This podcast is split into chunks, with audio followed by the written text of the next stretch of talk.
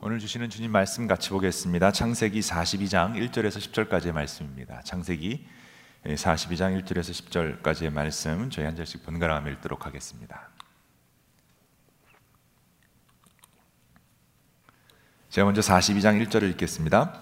야곱은 이집트에 곡식이 있다는 말을 듣고서 아들들에게 말하였다. 얘들아 왜 서로 얼굴들만 쳐다보고 있느냐?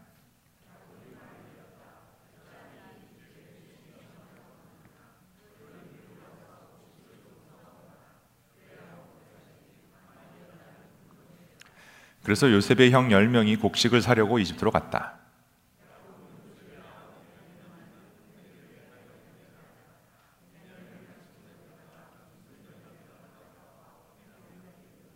가나안 땅에도 기근이 들었으므로 이스라엘의 아들들도 곡식을 사러 가는 사람들 틈에 끼었다.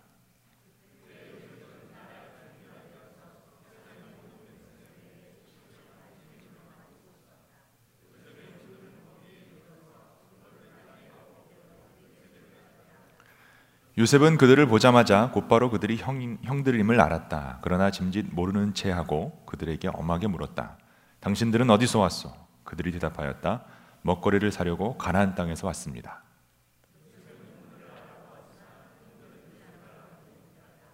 그때 요셉은 형들을 두고 꾼 꿈을 기억하고 그들에게 말하였다. 당신들은 첩자들이요. 이 나라의 허술한 곳이 어디인지를 엿보러 온 것이 틀림없어.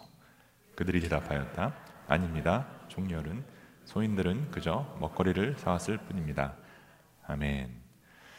올해 1월 1일부터 특별, 특별 새벽 집회로 시작한 구약 50일 어, 이 읽기 운동이 13일째 되었습니다. 예, 하루도 빠짐없이 예, 그 구약 말씀을 읽고 또 도전하고 계신 분들이 어, 계시다면 특별한 격려와 칭찬을 해드리고 싶습니다. 50일 동안 어, 빠지지 않고 계속 한번 그 말씀을 묵상할 수 있으면 좋겠습니다. 그런데 혹시라도 중간에 예, 어, 결심은 했지만 몇 번 빠지거나 아니면 오늘 혹시 처음 오셔서 예, 오늘부터 시작하셔야 되는 분들이 계시다면 예, 앞으로 남은 기간이 더 많이 있기 때문에 오늘부터 시작하시면 됩니다. 같이 구약 말씀을 우리 묵상하면서 어, 이 구약에서 설명하고 있는 그 하나님을 우리 같이 배워가고 또 알아갈 수 있으면 좋겠습니다. 그럴 때 하나님이 우리에게 주시는 분명한 어, 은혜가 있을 겁니다. 지난주는 구약 50일 첫걸음, 첫걸음 설교 시리즈 어, 첫 번째 시간으로 아브라함의 이야기를 보았습니다. 창세기 12장에 기록된 아브라함, 예, 아브라함이 예, 하나님이 어떻게 인도하셨고 또 아브라함을 통해서 어떤 일을 하셨는지를 보았습니다. 어, 그래서 이 믿음이라는 것이 하나님께 설득돼가는 과정이다. 아, 세상도 우리를 설득하려고 그러고 주위 있는 사람들도 우리를 설득하려고 하는데 예, 결국 어, 하나님이 우리를 설득하는 과정, 그래서 우리가 하나님께 설득 당하는 그 순간 믿음이 시작된다라는 것을 보았습니다. 그래서 그 설득되는 과정이 매우 중요한데 이 순간들이 있다라는 걸 보았죠. 이 뜨리고를 보았습니다. 버리고 떠나고 드리고를 통해 하나님께 예, 설득 어, 당하십시오라는 것을 보았습니다. 어, 이 뜨리고라는 것을 하고 바로 지난주에 이제 2부 예배 끝나고 친교실에 갔더니 예, 아니나 다를까 어느 분이 그렇게 얘기하시더라고요. 아, 목사님 저는 오늘 주보에 나온 그 쓰리고 제목을 보고 깜짝 놀랬다라는 말씀을 하셨습니다. 이 동양화가 생각이 났다라고 얘기를 하시면서 어, 쓰리고는 더블인데요 이렇게 얘기를 하셔서 찾아보았더니 이 화투에서 쓰리고를 맞으면 저 더블 그걸 미리 알았다면 설교에 그거를 인용했을 텐데 주님이 주시는 은혜가 더블이다. 라고 했을 텐데 안타깝습니다. 어쨌든 버리고 떠나고 드리고를 기억할 수 있으면 좋겠습니다. 옛 방식을 버리고 익숙한 편안한 자리를 떠나고 이루어지지 않았음에도 불구하고 하나님께 감사를 드리고를 했을 때 분명히 우리의 믿음이 시작되고 하나님의 놀라운 은혜가 부어진다라는 것 보았죠. 그리고 하나님이 우리를 복의 통로로 사용하실 것이다. 이것이 이제 믿음 생활이라는 것을 보았습니다. 오늘은 창세기 42장에 기록된 야곱 또 그의 아들들의 이야기를 통해서 우리가 버리고 떠나고 드리고를 할 때 하나님은 우리가 예상치 못하는 놀라운 일들로 우리를 준비시킬 것이다라는 것을 같이 보도록 하겠습니다. 이 자녀를 두신 분들 어, 이게 가장 인기 있는 성경 인물 중에 하나는 요셉일 겁니다. 뭐 자녀를 꼭 두신 분들뿐만이 아니라 서, 아마 교인분들 중에 가장 어, 인, 어, 인기 있는 그런 성경 인물이 있다 그러면 아마 요셉입니다.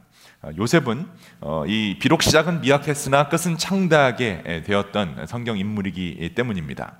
꿈의 사람이 되어서 애굽의 총리가 되었던 요셉처럼 그 꿈을 이루어 가서 성공하는 자녀가 되기를 바라는 어, 그런 부모가 많고요. 또 뭐 우리도 뭐 그렇게 요셉처럼 되기를 늘 꿈꿔 오고 있습니다. 요셉처럼 이 극적으로 성공한 이 매력적인 성경 인물은 예, 없어 보이기 때문입니다. 요셉은 야곱이 편애했던 열한 번째 아들이었습니다. 가장 편애했습니다. 이 야곱의 가정사를 좀 이해해야 오늘 요셉 이야기와 요셉과 관련된 그 형들의 이야기를 좀 더 이해할 수 있습니다. 어, 이 한국 아줌마들이 가장 좋아하는 이야기가 남의 가정사 이야기라고 하는데 야곱의 가정사만큼 신나는 이야기는 사실 없습니다. 일단 야곱에게는 네 명의 아내가 있었습니다. 네, 솔로몬에 비하면 아무것도 아니라 할 수 있겠지만 어, 골치는 야곱이 훨씬 더 아팠습니다. 이렇게 네 명의 아내를 얻게 된 이유는 사실 야곱의 잘못이 아니기 때문입니다. 솔로몬은 솔로몬 잘못이지만 야곱은 야곱 잘못은 아니었습니다. 야곱은 오직 그 라헬이라는 한 여인만을 사랑했던 평생 사랑했던 순종파 남자였습니다. 라헬을 얻기 위해 야곱은 고생을 참 많이 했죠. 그녀와 결혼하기 위해 7년이라는 시간을 이 라헬의 아버지이자 야곱의 삼촌인 라반을 위해 일을 해야 했습니다. 그것이 조건이었습니다. 딸을 주는 조건으로 7년 어, 일을 해주는 겁니다. 그래서 열심히 라헬, 과 결혼하기 위해 7년 어, 일을 하고 드디어 결혼식 어, 날이 와서 어, 첫날 밤을 지냈는데 그날 함께 있었던 신부는 라헬이 아니라 라헬의 언니였던 레아였습니다. 라반이 작정하고 야곱을 속인 것입니다. 그런 삼촌도 참 나쁘지만 이해가 안 되는 것은 도대체 야곱이 그렇게 7년을 기다려왔고 사랑했던 그 라헬을 못 알아보고 얼마나 그 당일날 결혼식 날 술을 많이 마셨길래 엉뚱한 여자와 결혼을 할 수 있었을까? 어, 참 이해가 어, 안 가는 상황입니다. 아무리 그래도 어떻게 사랑하는 신부를 못 알아볼 수 있었을까요? 어, 여러분도 이해할 수 없는 그런 상황이죠. 다른 성경은 다 이해 못해도 이건 또 이해한다 이러시면 큰일 납니다. 이 상황은 여러분 이해할 수 없는 상황이어야 합니다. 어쨌든 7년을 더 일해주는 조건으로 어, 결국 라헬, 그러니까 레아를 먼저 맞이하고 라헬을 아내로 맞이하게 되지만 결국 야곱의 가정은 그래서 자매끼리의 질투와 시기와 이런 싸움으로 어, 범벅지게 됩니다. 어, 레아를 통해 여섯 명의 아들이 태어납니다. 루벤, 시몬, 레위, 유다 그리고 나중에 이사갈과 스불론이 태어나게 됩니다. 어, 그런데 이 당시에는 그 아들을 낳지 못한다, 자녀를 낳지 못한다는 것은 굉장한 어, 힘든 그런 고난이었죠. 그래서 이 라헬이 아기를 낳지 못하게 되자 라헬은 이 몸종인 빌하를 야곱에게 처불어 주게 되죠. 그래서 빌하를 통해 단과 납달리라는 아들을 낳게 됩니다. 그러자 레아도 여기에 질까봐 자기의 몸종 실바를 통해 갓과 아셀 두 아들을 더 태어나게 합니다. 그러니까 레아를 통해 여섯 아들이 태어났고 그다음에 이제 몸종을 통해서 둘둘 열 명의 아들이 태어나게 됩니다. 그리고 나서 이 라헬의 몸을 통해 드디어 두 명의 아들이 태어나게 되는데 그게 바로 요셉과 베냐민입니다. 근데 안타깝게도 라헬은 베냐민을 낳다가 이제 죽게 되죠. 그래서 요셉과 베냐민은 나이 순서로는 11번째와 12번째이지만 야곱이 워낙 라헬만 좋아했기 때문에 그 라헬에게서 태어난 요셉과 베냐민은 야곱에게는 장손이자 요셉이 장손이고 베냐민은 이제 라헬에서 태어난 마지막 아들 막내의 어떤 그런 애정을 가질 수밖에 없었습니다. 그러니까 아주 편애했습니다. 어느 정도로 편애했는가 하면 열 명의 형들은 밭에서 들에서 어, 일 시키고 뭐 이런 일을 했는데 이 두 명, 어, 이 요셉과 베냐민은 절대 일을 시키지 않고 야곱이 집에서 어, 끼고 돌았습니다. 먹을 것도 아주 특별한 것만 이들에게 줬고 입을 옷도 아주 특별한 것만 요셉과 베냐민에게 주었습니다. 누가 봐도 요셉과 베냐민은 회장님 아들처럼 키웠고 나머지 열 아들은 종처럼 어, 키웠습니다. 그래서 야곱에게 아들은 요셉과 베냐민 사실은 뿐이었습니다. 그둘 중 요셉은 당연히 라헬의 첫 아들 이 요셉을 얼마나 아꼈는지 모릅니다.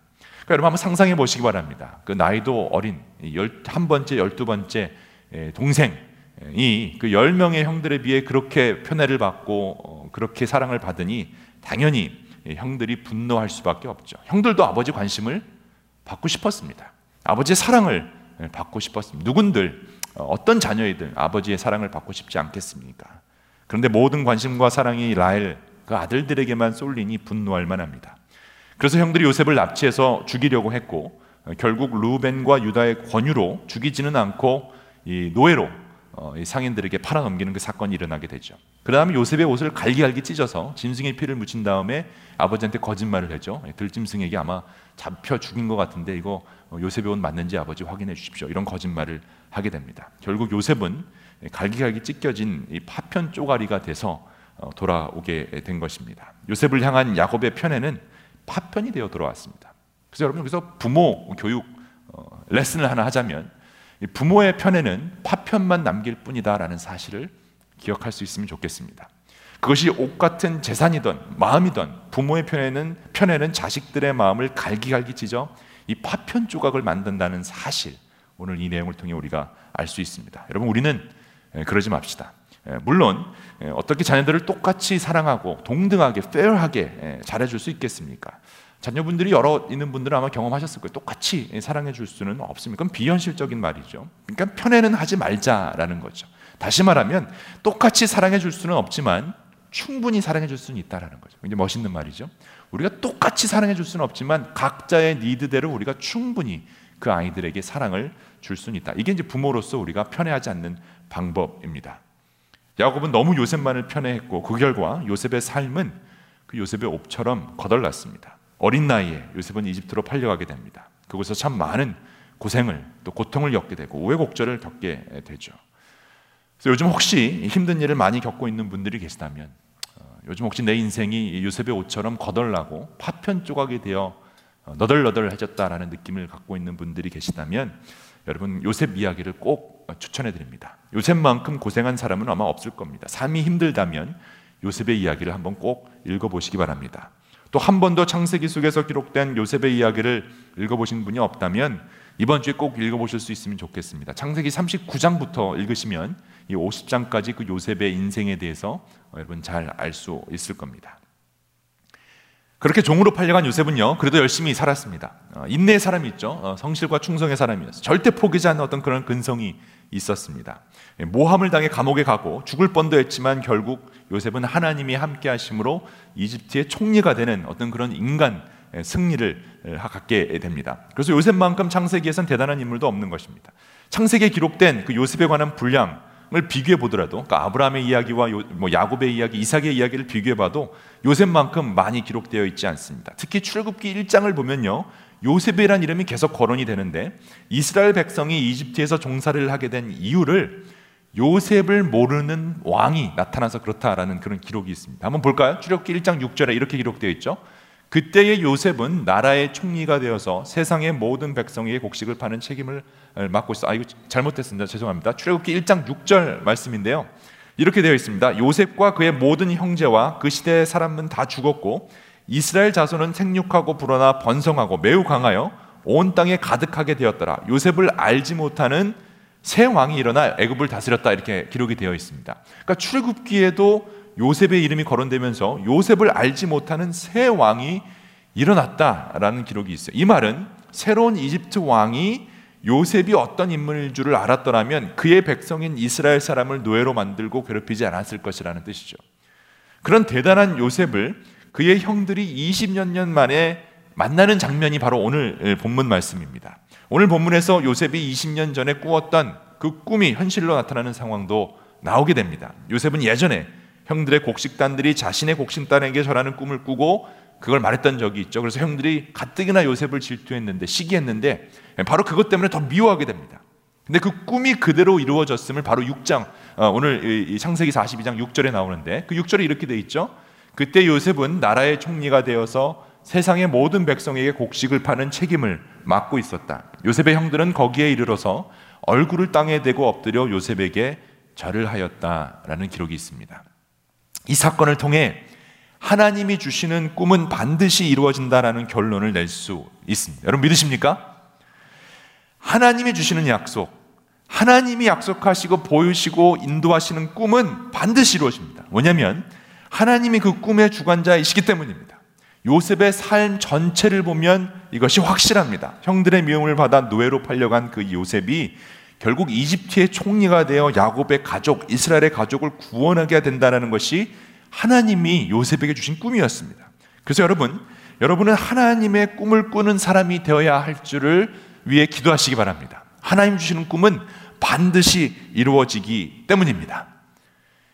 여기까지가 일반적으로 우리가 요셉 이야기를 통해 배울 수 있는 결론입니다. 근데 오늘 어, 오늘은 저는 좀 다른 관점에서 이 이야기를 보고 싶습니다. 뭐 요셉 이야기 전반적으로는 그렇게 우리가 결론을 내릴 수 있지만 오늘 내용을 보면 분명히 요셉이 주인공이긴 합니다. 그런데 특별히 야곱과 야곱의 그 열 아들들의 관점에서 오늘 본문을 좀 풀어가기 원합니다. 왜냐하면 이미 총리가 된 요셉의 관점에서야 이미 지금 요셉은 고생을 많이 하고 총리가 됐잖아요. 그죠? 그러니까 이제 요셉의 관점에서는 그 과거의 힘든 어려운 고생과 고난이 이제는 sense 되고 아, 결국 모든 것을 합력하여 선을 이루시는 하나님이 맞다라는 고백을 할 수 있지만 지금 야곱과 야곱의 관점, 창세기 42장에 기록된 그 관점에서는 아직 요셉이 누군지도 모르고 그렇죠? 야곱과 그 어, 아들들은 요셉을 만나서 요셉이 지금 이집트의 총리가 된 사건을 모르는 상황입니다. 굉장히 지금 배고프고 곡식이 없고 힘든 상황인데 그러면 그 관점에서 우리가 한번 42장을 보자라는 것입니다. 왜냐하면 그럴 때에 야곱과 야곱의 열 아들들의 관점에서는 하나님을 향한 더 큰 믿음이 요구되기 때문입니다. 고생을 직살이 하고 나중에 성공했을 때의 믿음하고 고생 과정에 있는 믿음하고는 그 믿음의 요구가 사실 다릅니다. 지금 우리의 모습은 사실 요셉보다는 요셉의 아들들과 더 가깝습니다. 그렇지 않습니까? 하나님 좋으신 거 잘 알겠고 모든 것이 합력하여 선을 이루신다는 믿음도 어느 정도 있기는 한데 지금 나의 상황이 별로 좋아 보이지 않을 때 우리는 그 열 아들의 상황과 비슷하다라는 것입니다.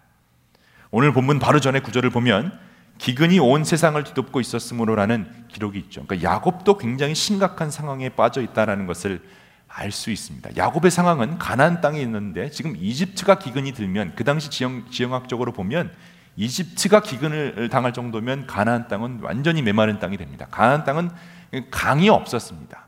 뭐 요단강 하나 있었는데 그거는 강이라고 부르기는커녕 시냇가 정도의 수준이었습니다. 그러니까 이집트가 가뭄이 들면 완전히 그 땅은 가뭄이 들 수밖에 없죠. 그런데 요셉은요, 하나님이 이집트 바로 왕에게 보여준 그 꿈을 해석하는 그런 내용이 나오죠. 그래서 7년 동안의 풍년과 7년 동안의 기근이 있을 거라라는 것을 설명하고 잘 예측해서 준비하게 됩니다. 그래서 이집트를 순식간에 가장 풍요로운 나라를 만들고 요셉은 그 대가로 이집트의 총리가 되는 사건이 일어나죠. 그런데 온 세상은 그것을 몰랐기 때문에 지금 기근으로 고생하는 그런 상태입니다. 그러니까 여러분 지금 야곱과 그 아들들의 입장에서 이 지금 현재 상황을 살펴봐야 할 것입니다. 적과 꿀이 흐른다는 그 가나안 땅, 아브라함과 이삭과 야곱에게 약속하신 그 땅도 기근이 들었다라는 거예요. 분명 그 땅을 하나님은 아브라함 자손들에게 주시겠다고 약속했고 하나님의 복을 받은 땅으로 알고 있었는데 기근이 1년, 2년, 3년이 아니라 7년 동안 계속된 상황입니다. 소산물이 나오지 않습니다. 비가 내리지 않습니다. 음식이 없는 것이. 이때 야곱의 심정이 어땠을까? 여러분 야곱의 입장을 좀 더 이해하기 위해서는 야곱에게 주신 그 하나님의 직접 그 음성, 그 축복의 내용을 우리가 다시 한번 기억해야 됩니다. 하나님이 이렇게 말씀하셨죠. 너의 이름이 야곱이었지만 이제부터 너의 이름은 야곱이 아니라 이스라엘이다. 하나님이 그 이름을 이스라엘에가 하셨다. 너는 전능한 하나님이 나는 전능한 하나님이다. 너는 생육하고 번성할 것이다. 한 민족과 많은 갈래의 민족이 너에게 나오고 너의 자손에게서 왕들이 나올 것이다. 내가 아브라함과 이삭에게 준 땅을 너에게 주고 그 땅을 내가 너의 자손에게도 주겠다. 그러니까 그 지금 있는 땅이 적과 꿀이 흐르는 땅이고 하나님 축복의 땅이어야 합니다. 그렇게 약속을 해 주셨는데 지금 7년째 황폐하게 된 상황이라는 거예요. 그나마 야곱이 좀 돈을 벌었기 때문에 그 지방에서는 좀 알아주는 부자였습니다. 그래서 몇 년 버틸 수 있었어요. 그런데 이제는 자기가 가지고 있는 곡식도 재산도 다 떨어져 가는 상황입니다. 야곱은 이제 그가 가장 사랑했던 라헬도 없고 그렇게 아꼈던 요셉도 없으며 많이 모아두었던 식량과 재산도 없는 상태가 되었습니다. 생육하고 번성할 것이라는 하나님의 약속이 사라진 듯한 상황이 지금 이제 야곱의 상황이라는 거죠. 그럼 여기서 우리가 질문해 볼 수 있는 것은 왜 하나님은 그 약속의 땅에 기근을 허락하셨냐라는 겁니다. 그리고 왜 하나님은 우리의 신앙생활에서도 기근을 허락하실까요? 이것에 대한 답을 사도 바울은 로마서에서 이렇게 설명하고 있습니다. 다만 이뿐 아니라 우리가 환란 중에도 즐거워하니 이는 환란을 인내를 인내는 연단을 연단은 소망을 이루는 줄 알미로라.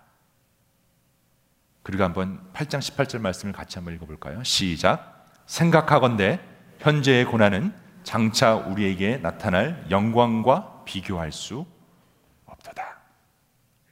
죄와 불순종으로 시작된 고난과 고통은 사실 우리들을 겸손하게 만드는 역할을 하고 있습니다. 물론 고난과 고통 자체가 선한 것은 아니죠. 즐거운 건 아니에요. 고난과 고통을 통해 우리가 너무 아플 수 있어요.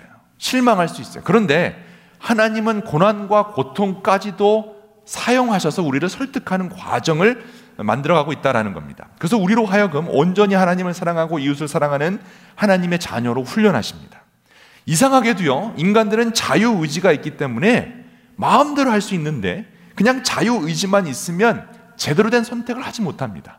근데 고난과 고통 속에서는 제대로 된 선택을 하게 됩니다. 왜냐하면 고난과 고통 속에서만 내 스스로 할 수 없음을 인정하는 겸손이 나오고 고난과 고통 속에서만 오직 하나님만 의지하는 순종이 나오기 때문입니다. 하나님을 극적으로 만난 사람들의 이야기를 들어보면 하나같이 다 고난과 고통 중에 역사하신 하나님을 만나는 이유가 바로 거기에 있습니다. 부자들이나 성공한 사람들이나 나 잘났다라고 하는 사람들은 단 한 명도 하나님 필요하다라고 하는 사람이 없어요. 근데 우리가 연약할 때, 우리가 고통을 당할 때, 우리가 힘들 때, 그때 우리를 위로하고 함께 해주신 그 하나님을 경험하게 되죠. 그래서 믿는 사람들에게 고난과 고통은 축복이 될 수 있는 것입니다. 그래서 하나님은요, 때때로 우리 삶에서 기근을 허락하십니다. 하나님을 더 깊이 경험하기 위함입니다. 그런데 문제는 그럴 때 우리가 과연 무엇을 해야 하느냐라는 것이죠. 앞이 보이지 않는 상황에서 여러분 우리가 무엇을 해야 할까요? 고난과 고통 가운데 우리는 뭘 해야 할까요? 당연히 기도해야 합니다. 그런데 기도 외에 우리가 뭘 할 수 있을까? 여러분 많은 분들이 기독교를 오해하는 부분이 여기에 있습니다. 그리스도인들은 무슨 일을 당했을 때 기도만 하면 된다라고 오해합니다. 기도만 하면 된다. 기도했으니까 그 믿음으로 기다립니다. 응답이 없으면 서로 손잡고 더 기도합니다. 기도 안 하면서 기다리는 사람보다야 100번 낫지만 그리스도인들이 어떤 문제가 일어나고 힘든 일이 일어났을 때 서로 얼굴만 바라보며 기도하는 사람들이 아닙니다.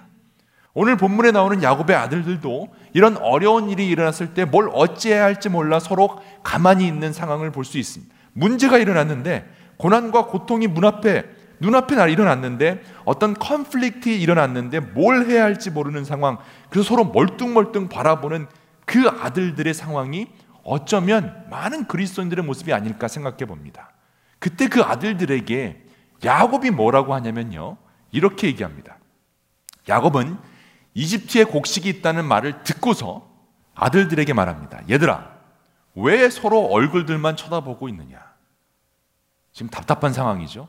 가끔 저도 제 아들을 보면 참 답답할 때가 있는데 그냥 뭘 할지 몰라서 멍하게 일 때, 멍 때릴 때 지금 이 열 아들이 서로 얼굴 바라보고 멍 때리고 있는 겁니다. 배는 고픈데 뭘 해야 될지는 모르고 왜 서로 쳐다보고 있느냐? 듣자 하니 이집트에 곡식이 있다고 하는구나. 그러니 그리로 가서 곡식을 좀 사오너라. 그래야 먹고 살지. 가만히 있다가는 굶어 죽겠다. 이것을 영어 버전으로 번역하면 이렇습니다. Jacob said, "Do something." do something. 이거는 HIV 버전입니다. 황주 버전이라고 줄여놓은 거예요. do something. 오늘 이 야곱의 음성을 하나님의 음성으로 들어야 할 분들 계실 수 있습니다. 어떤 문제가 일어났는데 뭘 해야 될지 몰라서 서로 얼굴만 쳐다보고 있는 사람들 여기에도 있습니다. 부부싸움을 하도 많이 해서 이제 진절머리가 날 정도로 답답한데 관계 회복을 위해 뭘 해야 할지 몰라 그냥 멍하니 있는 사람들 은행 잔고는 자꾸 줄어드는데 일은 잡히지 않아 멍하니 하늘만 바라보는 사람들, 부모에게 받은 상처로 마음 아파서 마약으로 위로받고 있는 자녀들이 있는데 그걸 알고도 뭘 해야 할지 몰라 멍하게 있는 분들, 이대로 놔두면 사업이 망하고 관계가 무너지고 살 수가 없다는 걸 알면서도 아무것도 안 하고 자포자기한 사람들 분명히 있을 겁니다. 그런 분들에게 오늘 야곱이 소리칩니다. Do something. Do something. 그것이 지금 하는 일을 놓고 멀리 떠나는 일이든 미워하는 사람을 용서하고 화해를 청하는 일이든 비굴하지만 먹을 거리를 구하기 위해 이집트 총리에게 그 사장에게 그 사람에게 조아리는 일이든 you gotta do something. 여러분 아무것도 하지 않으면 아무 일도 일어나지 않습니다. 맞는 말이죠? 아무것도 하지 않으면서 뭐 어떤 일이 일어나길 바라는 것은 그건 멍청한 일입니다. 교인들이 빠지기 쉬운 잘못된 신앙 습관 중에 하나가요. 어떤 고난과 고통이 일어났을 때 아무것도 하지 않으면서 기도만 하는 거예요. 기도만 하면 다 나아질 것이다. 기도하면 하나님이 구원해 줄 것이다. 기도하면 다 해결될 것이다. 그러면서 가만히 앉아서 어떤 amazing한 일들이 일어날 것이라는 환상을 갖는 잘못된 믿음 습관이 있어요. 이거는 하나님을 잘 모르는 잘못된 신앙입니다. 사실 기도하는 게 제일 쉽습니다. 믿음이 없는 사람들도요, 갑자기 어려운 일이 일어나면 하나님 찾고 기도합니다. Oh my God. 이러면서 하나님 찾아요. 겉으로는 아닌 척 하지만 속으로는 기도. 혹시라도 믿지는 않는데 이 어려운 상황을 좀 신적인 어떤 존재가 풀어줄 수 있지 않을까. 혼자서 기도하는 게 사실 제일 쉽습니다. 물론 우리가 기도로 하나님께 나아가야 합니다. 기도하지 말라는 얘기가 절대 아닙니다. 그런데 기도는 어떤 문제를 해결하기 위해 하는 행동이 절대 아니에요. 기도는 하나님과의 대화를 통해 과연 지금 내가 해야 할 일이 무엇이고 하나님께 맡겨야 하는 일이 무엇인지를 분별하는 시간이에요. 그렇죠. 하나님, 주님의 뜻이 어디에 있습니까? 이 일을 어떻게 헤쳐나가야 합니까? 제가 할 일은 무엇이고, 하나님께 완전히 맡게 되는 무엇이고, 그걸 분별하는 시간이 기도를 통해 하나님의 음성을 듣고, 하나님이 원하시는 방향으로 행동해야 해요. 근데 뭘 하는 것이 힘들고 어려우니까 교인들은 그냥 기도만 하려고 해요. 용서도 기도만 해요. 사랑도 기도로만 해요. 하나님 저 사람 용서합니다. 저 사람 사랑하게 해주세요. 그리고 나서 그 사람에 대해서 아무것도 하지 않는 것, 내가 기도했으니까 내가 용서하고 사랑했다라고 착각해요. 이게 잘못된 신앙생활이라는 거예요. 그래서 교회에서 가장 매력적으로 다가오는 문구가 이런 문구예요. 이런 거 보셨는지 모르겠어요. push, push, pray until something happens. pray until something happens. 어떤 일이 일어날 때까지 소나무 뽑을 때까지 흔들고 기도하라는 거예요. 그런 얘기 많이 들어보셨죠. 이게 절대 나쁜 말이 아니에요. 잘못됐다는 거 아니에요. 이 멋진 말을 통해 우리를 열심히 기도하게 만든 push, pray until something happens. 근데 오해하기 딱 좋아요. 하나님 나라는 기도만 해서 무슨 일이 일어나지 않아요. 여러분 해보셨잖아요. 공부 안 하고 기도만 열심히 한다고 해서 좋은 성적 안 나와요. 열심히 일하지 않으면서 기도만 열심히 한다고 사업이 잘 되고 승진되지 않아요. 이게 틀린 말은 아니에요. Pray until something happen 할 시간이 있기는 있어요. 언제냐면 바울과 신라처럼 두 손 두 발 다 묶인 상태로 감옥에 갇혀서 뭘 할 수 없는 상황이 된다. 그때는 pray until something happens 할 수 있어요. 그런데 두 손 두 발 다 멀쩡하고 심장이 뛰고 있는데 아무것도 하지 않으면서 뭔가 일어나기를 바라는 그런 기도하는 모습은 게으른 종교심입니다. 그래서 저는 오늘 이것을 이렇게 바꾸고 싶어요. Don't push, but start push. 이거 제가 만든 단어예요. 여러분 잘 기억해 두셔야 돼요. 제가 구글 다 찾아봤는데 이거 제가 먼저 만들었어요. push. 없는 단어를 제가 만들어서 오늘 여러분 외우게 하는 거예요. push. Pray and do something until something happens. push. Pray and do something until something happens. 준비한 사람의 정성을 생각해서라도 한번 이렇게 웃어주시면 감사하겠습니다. 이쪽 부분이 잘안 웃는데 나 계속 이쪽만 보고 나 얘기할 거예요.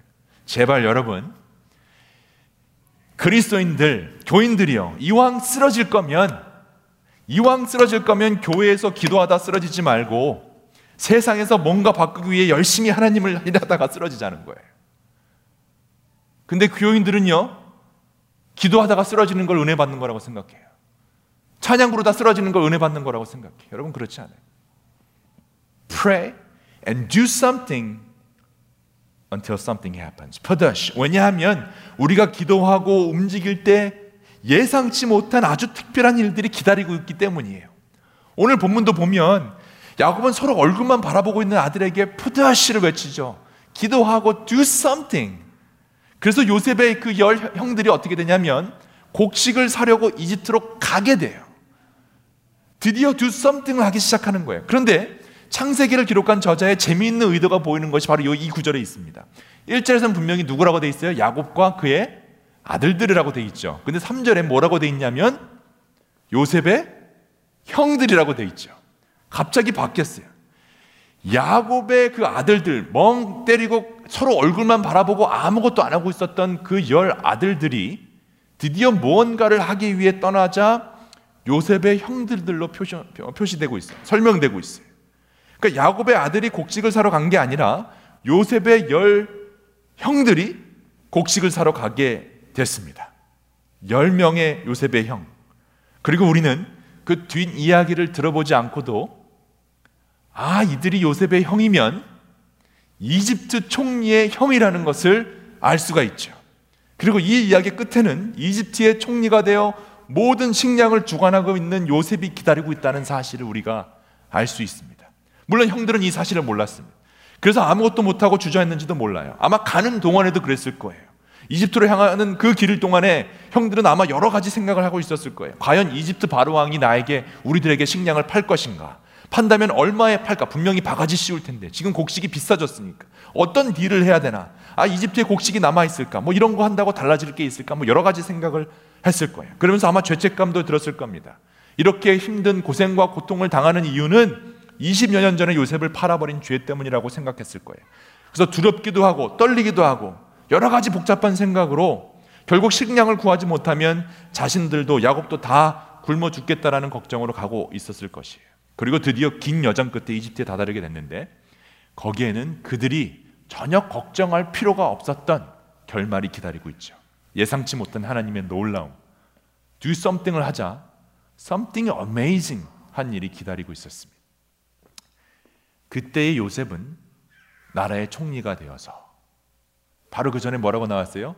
요셉의 형들이 모든 백성의 곡식을 파는 책임을 맡고 있었다. 요셉의 형들은 거기에 이르러 얼굴을 땅에 대고 요셉에게 절을 했다.